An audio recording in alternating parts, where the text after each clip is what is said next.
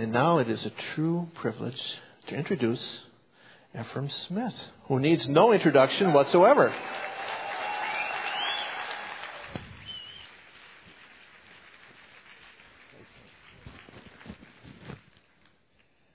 Good morning. It is uh, always a pleasure to be here. Uh, before I get started, I know this is the time of um, taking the offering, so I just want to uh, ask the ushers to come forward, and I'll pray for that. Dear God, I just um, thank you for this church community, for the staff, the volunteers, and all the various ministries that come forth from this place and the impact that it's having not only in the Twin Cities, but beyond. So I ask that you would use these resources right now to continue that effort of building your kingdom in this place and beyond. In Jesus' name I pray, amen. I'm going to be reading uh, to you this morning from the 32nd chapter of the book of Numbers. Numbers chapter 32, beginning with the first verse. The Reubenites and Gadites, who had very large herds and flocks, saw that the lands of Jazer and Gilead were suitable for livestock.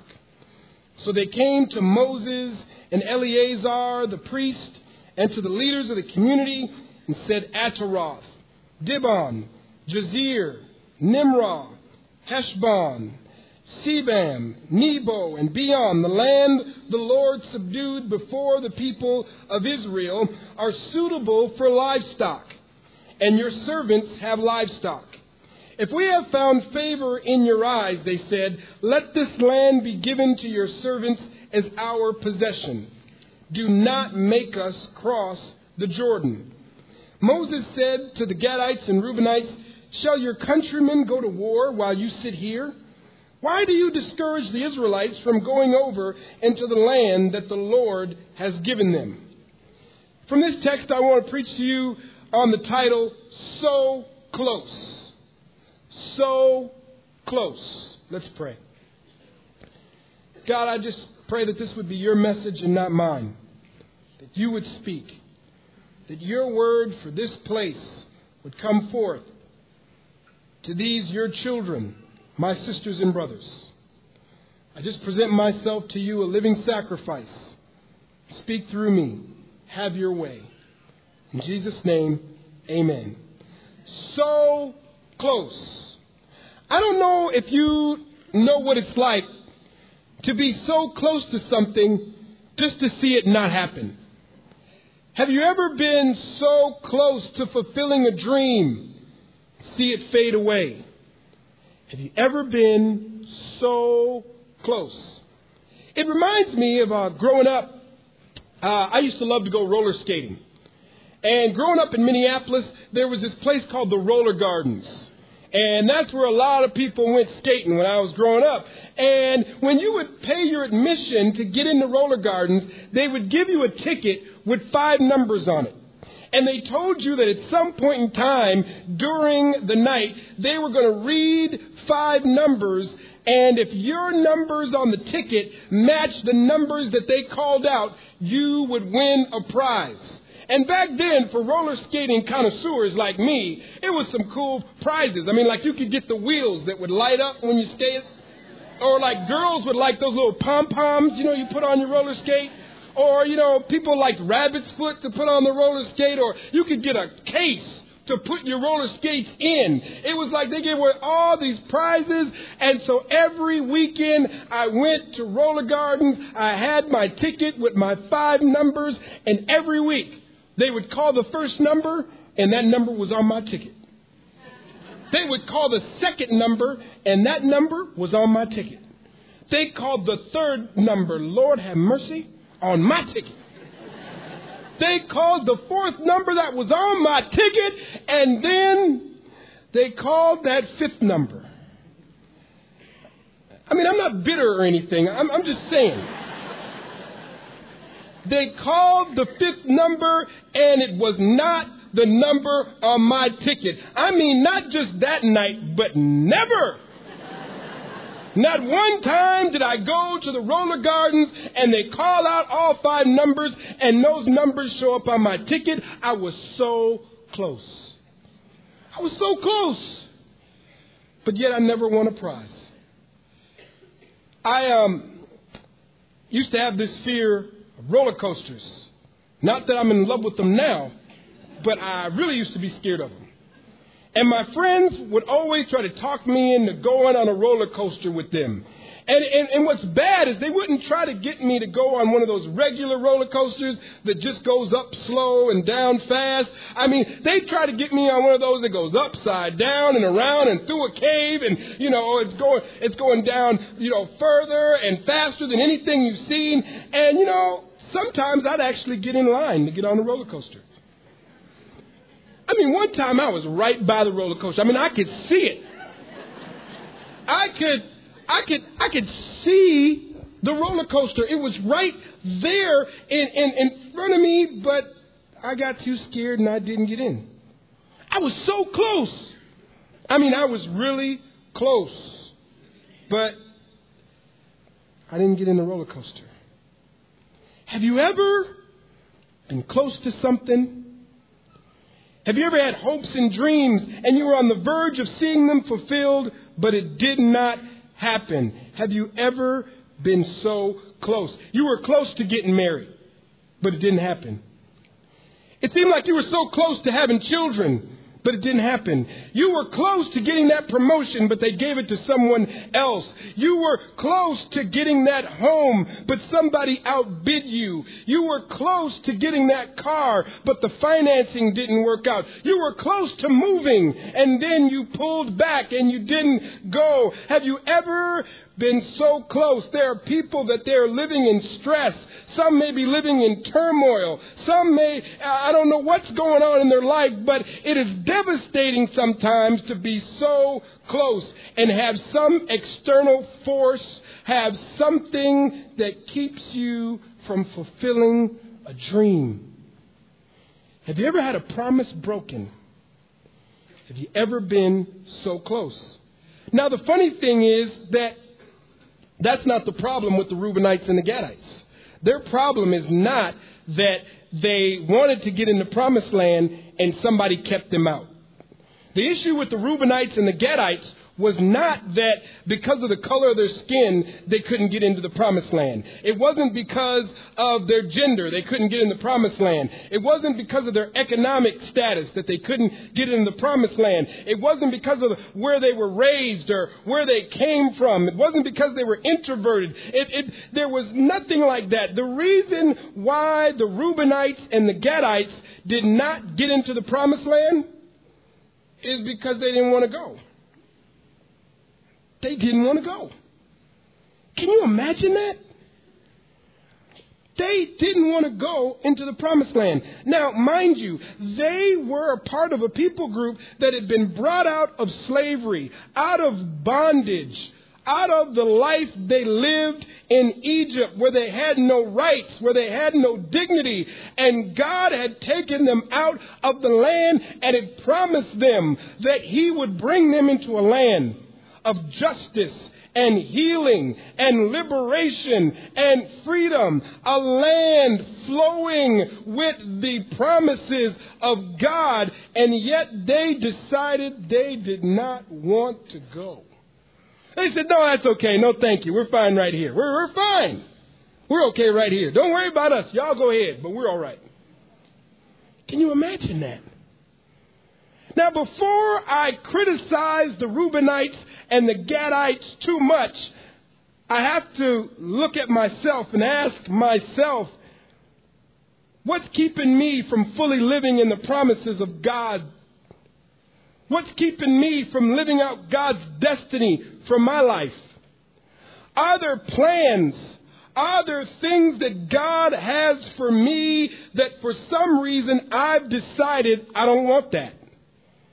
What distracts me from living in the fullness of everything that God has for me. Now, I'm not talking about some casino, you never get sick, you'll get rich, everything will be perfect life. I'm not talking about that. What I'm saying is, God has a promise that God is saying, I'll always be with you. I love you. I want to have an intimate supernatural relationship with you. I have plans for you, plans for your future. I want to be in every area of your life. There are blessings for you. Hey, storms will come, but I'll be with you through the storm. Nobody knows you like I know you. There are things I want to reveal to you. There's wisdom I want to bring into your life. There's grace. There's transformation. There's challenge. What is keeping you from the promise God has for you?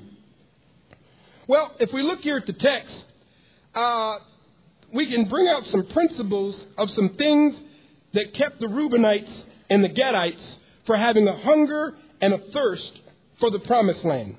Verse 1 says the Reubenites and Gadites had very large herds and flocks. So the main, so one of the first reasons that they didn't want to go into the promised land is because they had a lot of flocks. They had a lot of, they had a large herd. They had a lot of cows. That, back then, that represented material possessions. They had a lot of wealth. They had some material things, and they said, look, the reason we want to stay here is because of these cows. Look at them. I mean, we got these beautiful cows. We got a whole bunch of them. We got large herds and we got flocks. We got these animals here. And, and you know, because of the animals, because of our possessions, we're fine with staying where we are. One of the things you have to be careful of is material possessions can become a distraction to walking into the promises of God for your life.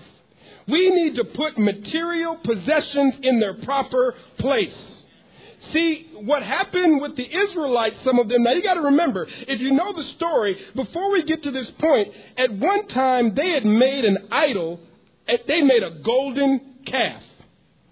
Now, I know that might sound silly to you today, but they took something that was a possession and turned it into a god. And because they had a history of worshiping the creature instead of the creator, that became a distraction to walking into the promises of God. Don't let your material possessions become a God. It's a nice house, but don't let it be a God. It's an okay car, but it's not a God. It's a nice job, but don't worship your job. Don't worship your resume. They're nice clothes, but don't make them God. I mean, it's just some cotton and some wool and some linen. Do not bow down to Levi. Don't bow down to dungaree. I mean, don't bow down. I mean, it's just old Navy. It's not a God. You don't have to like sing praises to it. I mean, if we be honest, many of us can identify with knowing what it's like when a material possession becomes more than just something we own, it begins to own us. When a job becomes more than something we go to, but all of a sudden we are now enslaved to the job. Uh, we sacrifice for this. I mean, how many of us have let something material something earthly, something that will perish and pass away, become a distraction to the promises of God that are everlasting. Well, what else? It also says that they saw the lands of Jazer and Gilead were suitable for livestock. Another distraction for the Reubenites and the Gadites to the promised land was they were satisfied where they were. They said, This is suitable. What's wrong with where I'm at? I mean, why? I mean, if you're okay with where you are, you're not going to desire to go higher. You're not going to hunger to go further. You're not going to thirst for something more if you're all right with okay. And it said that, it didn't say the lands were great. It didn't say the land they were in was phenomenal. It said the land they were in was suitable. Some people are okay with suitable. How's your marriage? Oh, it's suitable. I mean, hey, you know, hey, I go home. How's your job? Oh, it's suitable. I mean, I get a check. it's okay. Hey, you got to work. So I do. It's suitable. How, how are your relationships? They're all right. How's your spiritual walk? I mean, it's okay. I'm a good person. It's, so, it's suitable. Why settle for suitable when you can have supernatural? Why settle for okay when you can have extraordinary? Why have an okay marriage when you can have a marriage that is outside this world? I mean, you, you're communicating, you're caring, you're sacrificing. God is at the very center of this covenant relationship that you're in with your spouse. To death do us part. Why settle for suitable when you can have supernatural? God has revelations for you. God has more for you than you think. Do not sell yourself yourself short. You are special. You are unique. That when God is dwelling in you, do you know that you're more than a conqueror? You're a holy nation. You're a royal priesthood. You are a temple of the heavenly realm. Don't sell yourself short. Do you know who you are?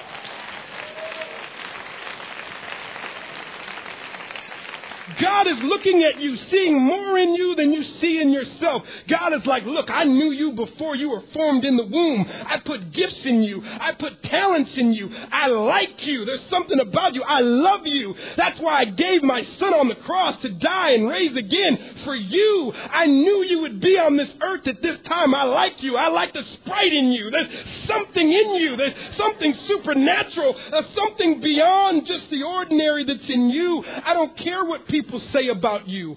There's something in you. Don't settle for suitable. You know, I like to tell single Christians I know when you, when you want to be married and you get older, it's hard to keep your expectations high. But you need to. You know, when, when you're 20 and, and you're single, you have these high expectations. You know, I want her to be a Christian and I want us to share calling together and, and, and, and, or I want him to be this or be that. You have these high expectations. But then as you get 30 and 40 and you're still single, sometimes you lower your expectations because you're running out of patience. So you say, look, if she just has teeth, God. I mean, Lord, they don't even have to be her teeth. She can borrow some. Just some teeth would be nice. You know, breathing, that would be real good, God. You know, could you bring me somebody that's breathing? And so the next thing we know, we're in a relationship we shouldn't be in, or we're in a situation we shouldn't be in because we settled for less because of patience. No, no, do not settle for suitable. God doesn't want a suitable marriage for you, single Christian. God wants a supernatural marriage for you. Hold out for the best. Don't settle for suitable. Well, the other thing that became a distraction for the Reubenites and the Gadites that kept them from walking into the promised land is summed up at the end of verse 5, where it says, Do not make us cross the Jordan. They said, Do not make us. Please don't make us go in the promised land. Please, please, don't make us. Some people stay away from God's promise for their life because somewhere along they were conditioned that having a relationship with God was a religion that you get beat over the head with instead of a relationship that's based on grace and love and intimacy. So some people stay away from the church. They stay away from the Bible. They stay away from God because they, their experience has been they've been abused by the gospel. They've been beat over the head with it. They feel it's pressure. Their idea, the thought in their mind is you do this to stay out of hell. You do this because you're such a bad person, you have to. So you have to get the promises of God because look at you. I mean, you're so wretched. I mean, you just I mean, if I looked up sin in the encyclopedia, it'd be your picture. You, I mean, I, I mean, there's some people that that's why they reject God. The reason they reject the church is because they've been made to feel that this is something you do in response to how terrible you are, to how worthless you are. How can you live like that? Look at you. See, maybe the Reubenites and the Gadites didn't understand. It wasn't pressure, It's a promise. God doesn't want to beat you over the head with guilt and shame and force you into the promises of your life. God wants to love you into the promise. God wants to embrace you right where you are. God wants to whisper to your soul, I love you. That's why the death on the cross. I wasn't on the cross like this, I was on the cross like this. Because I love you. I want this promise for you. I died so that the promise could be real for you. I died and rose for your future, for your peace, for your transformation, so that your life doesn't have to be ordinary. It doesn't have to be average. It doesn't have to be suitable. This, this is not pressure, it's a promise. And God wants us to freely choose the promise. God doesn't want us to be coerced or forced or beaten into it. God wants us of our own free will to respond to this love. And there's no greater love that a life would be given, that God would give his very life for us. Don't feel forced into the promise. Be embraced by it. Be hugged by it. Don't be slapped by the promises of God. Be loved into it. Well, that's the Reubenites and the Gadites. They were distracted by possession. They were distracted by settling for less. And they were distracted by thinking somehow that they were being made to go into the promised land and not a choice of their own free will. But what about us? Could you honestly say that in every area of your life you're dwelling in the promise? Maybe right now you are at a crossroads in your life. You feel God tugging at your heart. You feel a tugging at your soul. It, it, it, does the promise mean to go to the mission field? Does the promise mean God has something more for my marriage than where it is right now? Does the promise mean I spend my money different? What does it mean to pull the distractions aside and press your way into the promise of God for your life? Does it mean a change in my attitude? Does it mean I'm finally going to have some peace to my soul? Does it mean I'm changing jobs? Does it mean I'm finally going to get a job? Does, does, it, does it mean, I, I mean, what is it for you is it pride? Is it ego? Is it low self esteem? Is it fear? Is it the reluctancy to take a risk? What is it for you that's keeping you from stepping into the destiny God has for your life? What's the distraction? And are you willing to deal with it today, to lay it on the table and say, yes, I need to place all of myself on the promise. I need to place my marriage on the promise. I need to place my children on the promise. I need to place my, my checkbook on the promise. I need to put my personality, my emotions, my past on the promise. You know, I love this story in the Gospels where the disciples are in this boat and it's storming on the waters. And they look afar off, and it looks like Jesus is walking towards them on the water. And Peter calls out, Jesus, is that you? If that's you, Jesus, call me out on the water. And Jesus says, Come on. I mean, I know that's loose in the Greek, but I mean, it's something like that. He said, Come on. And so Peter, not only took one foot. But come on, this, this took a lot of courage. He took both of his feet, he took his whole body and placed them on the waters with Jesus. He had to believe in Jesus. He had to trust the promise. He had to trust the call. He had to put his faith on the waters of the promise. How many people God is calling you to put your life on the waters of the promises of God for your life? Maybe you know what it's like to be sick in your body and you've gone to doctors. You've got all kinds of opinions. You've been taking your medication and nothing seems to work. And now you have no other option but to place your sick body on the waters of the promise. Maybe it's a marriage that's here today. You've gone through counseling. You've tried to talk. You've done everything you possibly could. And now you're at your last resort. Today you've got to put that marriage on the promises of God. Maybe it's your children. You've done everything you could do to raise them well. They've made their own decisions. And now all you can do is pray for them. All you can do is take your prayers for your kids and put them on the promises of the waters of God. It's employment. Uh, you know, the economy's gotten so funny, and there's layoffs here and layoffs there and downsizing.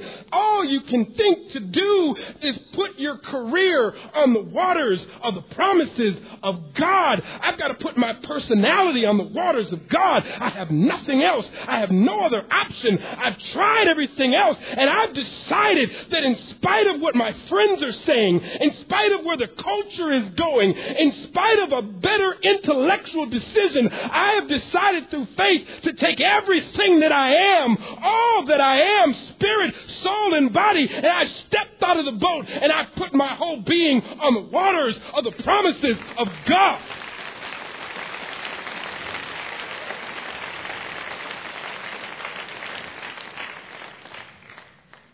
I don't have anything else. I have nothing else.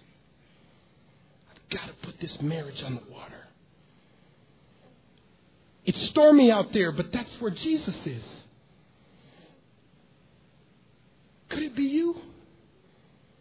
Is God calling you to risk it all and put everything you have on the waters of the promise?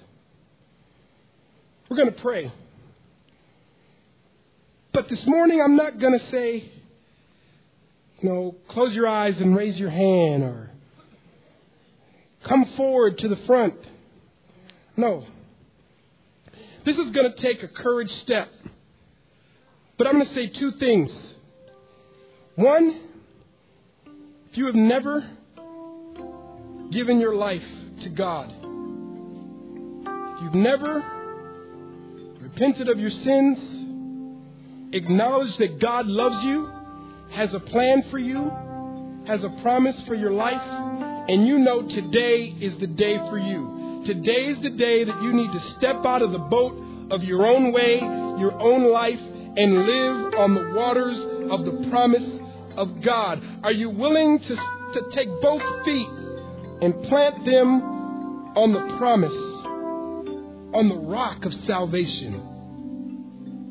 Or maybe you're here and you've been in church for years You've been a Christian for a long time, but there's still parts of your life that it's been hard to let go. It's been hard to give over. It's been hard to trust because you've been burned so many times by people that it's hard to trust the invisible yet powerful and real Spirit of God.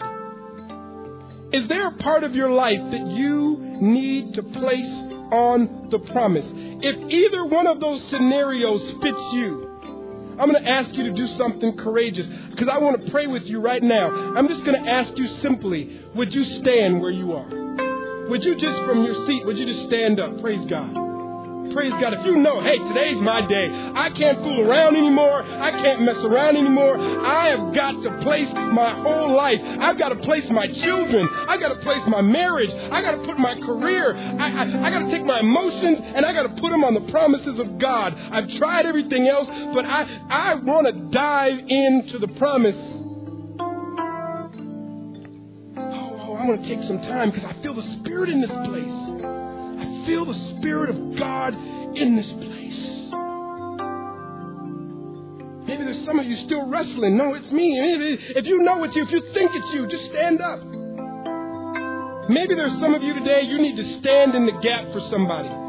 Somebody, maybe, it's, maybe it's somebody you know that they don't know yet. They don't know how yet how to stand on the promise of God. And so you're going to begin to intercess for them. You're going to stand in the gap. If you know that there's somebody close to you that you need to stand in the gap for right now, and you're going to say, you know what? I'm standing up for Charlie. I'm standing up for Michelle. I'm standing up for Frank. I'm standing up for Linda. If you know there's somebody that you've got to stand on the rock, on the promise, Oh, God. Maybe it's just me, but the Holy Ghost is here. There's something about standing for the only thing that's promised, the only thing that's guaranteed life and life to the full. Dear God, First of all, I just pray for those that are standing up, receiving you for the first time. For the first time, making the decision to live for you, to live in the promise. I pray that in their own way that they would pray with me this prayer, that, that they would pray, Dear God, I've been doing my own thing. I've been living my own way. But I realize that you love me so much care about me so much that you gave your true son to die, but to raise so that I could have life, so there could be forgiveness of my sin. I thank you that without guilt and shame, all I have to do is say, I'm sorry. I receive and accept your promise for me. Mold me, shape me, change my life. God, I want to know you. I want to know you. I want to have an intimate relationship with you, and I want to know my destiny. I want to know my true identity. I want to know the plans you have for me, for my future, for my success in the midst of the storm. And God, I pray for those that have stood up, that are already believers, but they need to give everything over to your promise. Remove the cows. Remove the past. Remove whatever obstacle it is that has caused us to live outside of your promise, outside of the covenant relationship you have for us. And I pray for those that are standing up for their spouse, or for their children, or for their neighbor, or for another relative give us the courage and the stamina and the patience to pray daily, expecting a breakthrough, expecting a yoke to be broken, expecting a stronghold to be uprooted, expecting all principality and authority that is not of you, God, to be broken and torn down. I will not settle for suitable. I will not settle for a divided church. I will not settle for a divided humanity. I will not settle for poverty and homelessness. I will not settle for thoughts of suicide and low self esteem. I'm standing on the promise. Where the Spirit of the Lord is, there's liberty. And I want to stand in my freedom. Remove the chains of slavery. I want to be free. In the name of Jesus. In the name of our righteousness, our master, our all in all, our grace. In the name of Jesus we pray. Amen and amen. You know, you don't have to settle for average. God has supernatural for you. Don't underestimate the God in you. Don't underestimate the power of the Spirit moving through you. Don't underestimate God's plan for you. I don't care what people have said to you in the past. It may have been your own relatives. God has more for you than you think. I didn't say life would be perfect, but you have protection in the midst of the storm. You have life, and you have life more abundantly. So, brothers and sisters, as you leave today, I ask you, I challenge you settle for nothing less than God's promise for your life. God bless you Thank you for letting me be with you, and you're dismissed.